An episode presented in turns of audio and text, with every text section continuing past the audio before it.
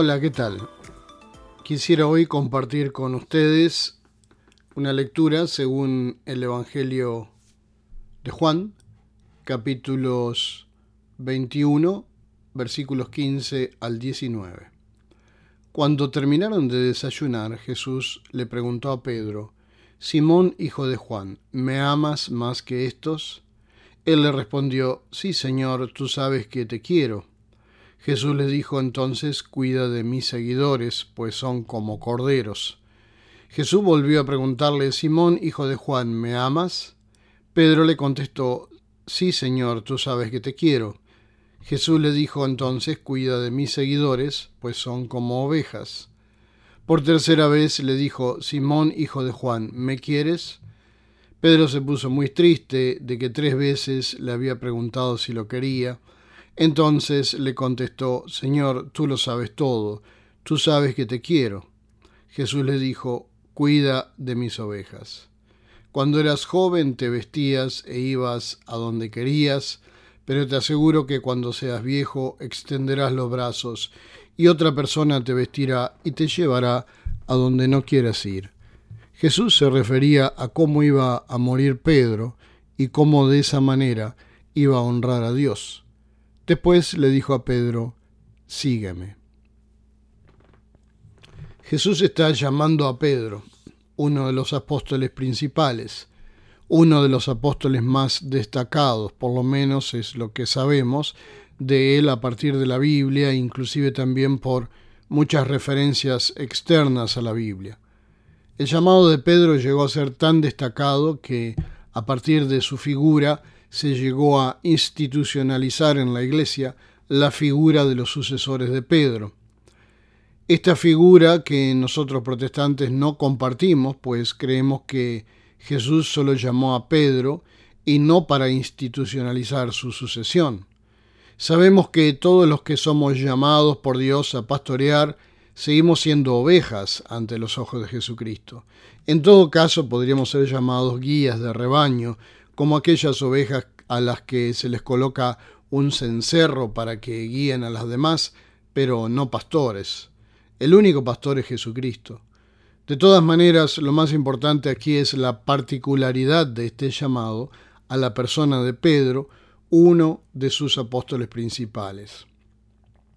Las personas que llegan al ministerio pastoral lo hacen en primer lugar porque sienten que son llamadas por Dios para esto. Esto es algo que no muchas veces se puede explicar lógicamente. Un llamado es algo que tiene que ver con la parte espiritual de la persona. Es imposible de comparar con una vocación profesional con el llamado de Dios.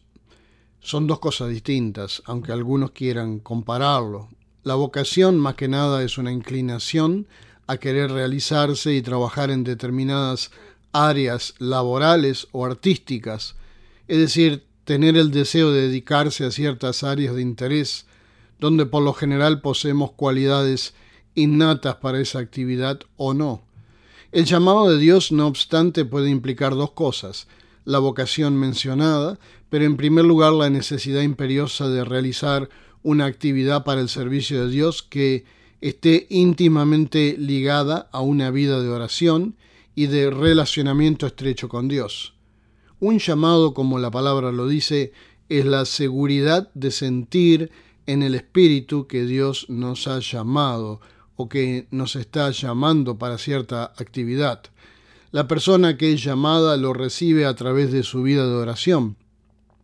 Es imposible decir que una persona sea llamada a, por ejemplo, a ser pastor si no tiene una relación con Dios y menos una conexión espiritual con Dios. No se debe confundir entre vocación, que cualquiera la puede tener, incluso los no cristianos, con un llamado de Dios para una tarea en la iglesia. Hay un dicho muy acertado que dice, Dios no llama a personas capacitadas, Él a los que llama capacita. Y sobre esto quisiera detenerme un momento a reflexionar. En la iglesia muchas veces pensamos que solo nos tenemos que manejar con los criterios del mundo.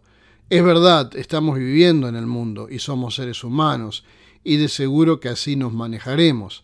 pero en la iglesia debemos tener cuidado de no poner en primer lugar los parámetros del mundo. en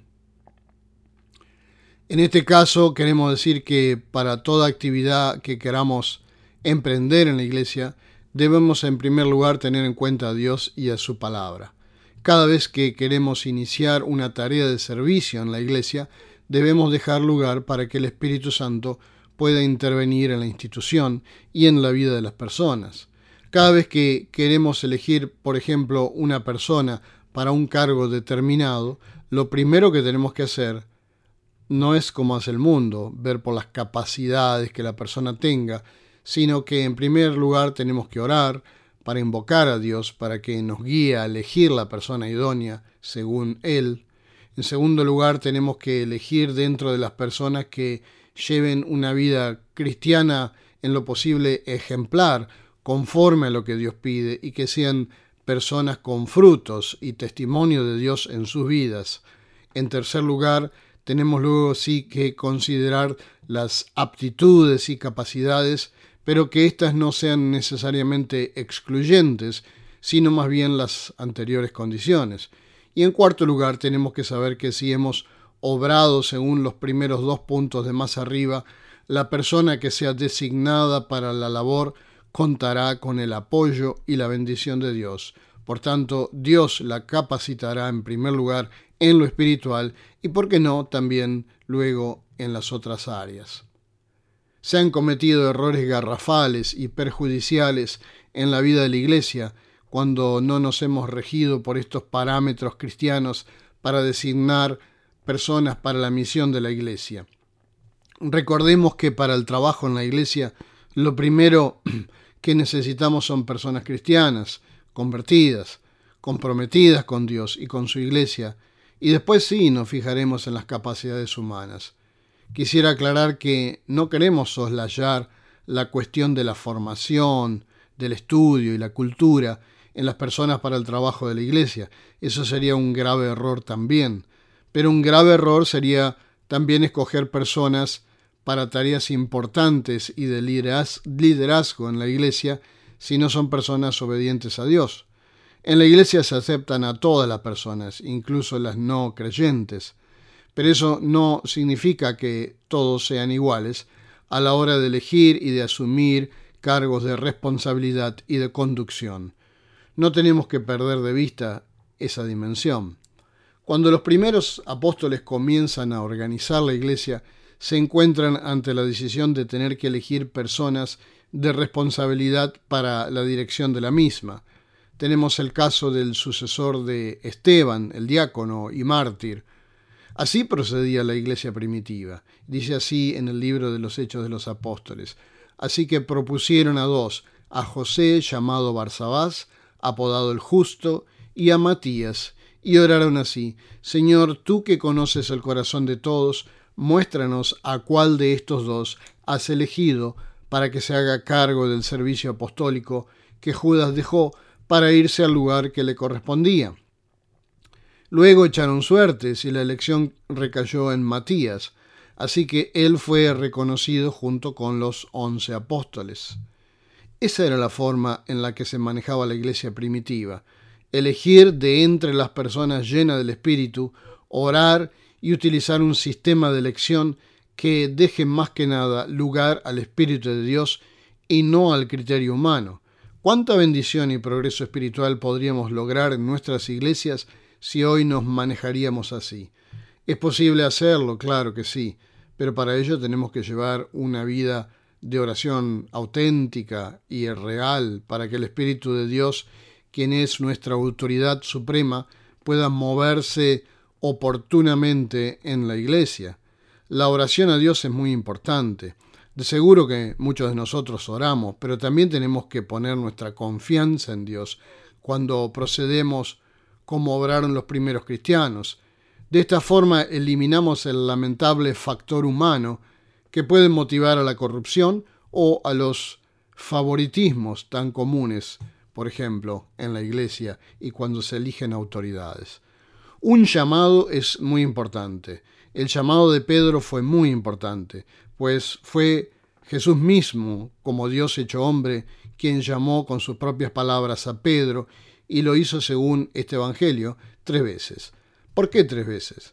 Por dos razones muy claras. La primera de ellas fue para que Pedro fuera consciente de que él le había negado a Jesús tres veces durante aquella noche antes de su muerte.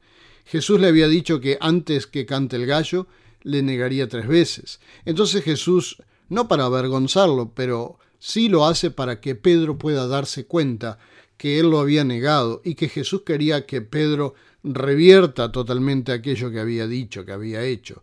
Y en segundo lugar, para mostrarle a Pedro y mostrarnos a nosotros también hoy que Jesús perdona. Jesús limpia totalmente. Jesús olvida y quiere darnos siempre una nueva oportunidad. Pero Pedro para muchos fue y sigue siendo un héroe de la fe. Sin embargo, él también pecó, negó y traicionó a Cristo. No obstante, Jesús le perdonó y le hizo repetir tres veces y en voz alta que le seguiría para borrar definitivamente aquellas tres negaciones. Jesús nos invita y nos llama a todos, y todos los días para trabajar para Él en su iglesia. Tú puedes decir quizás, yo no tengo las aptitudes intelectuales para hacerlo, pero si de veras tienes un llamado de Dios, no te niegues, pues Él está esperando de ti y Él va a suplir lo que te falta. Quizás en verdad haya muchos que en el plano físico no puedan hacer mucho. En todo caso, como siempre en la iglesia decimos, hay una actividad que sí se puede hacer, y esa es la oración. La oración no reemplaza la acción, pero la oración es una acción que no puede ser reemplazada por ninguna otra cosa. Necesitamos imperiosamente personas con el llamado a la oración, pues la oración sí puede modificar muchas cosas, que inclusive no puedan ser modificadas por ninguna acción. Hoy también Jesús nos está llamando. Quizás tú hayas pecado también delante de Dios. Él, sin embargo, te perdona. Él te quiere restituir. Él te ofrece seguirlo. No tengas miedo si no tienes la capacidad como la que el mundo exige. Pero si de veras tienes una relación auténtica con Dios y recibes un llamado de parte de Dios, Él suplirá lo que te falta para poder servirle con idoneidad. El mensaje para cada uno de nosotros, incluidos los pastores, es que si Dios te está llamando, si Él te ha llamado, es porque Él espera que des lo mejor de ti. Él te ha habilitado y te capacitará incluso en los conocimientos humanos, pero primero tienes que comprometerte con Él en espíritu, con tu trabajo y con tus palabras. Amén. Les deseo que tengan una semana muy bendecida.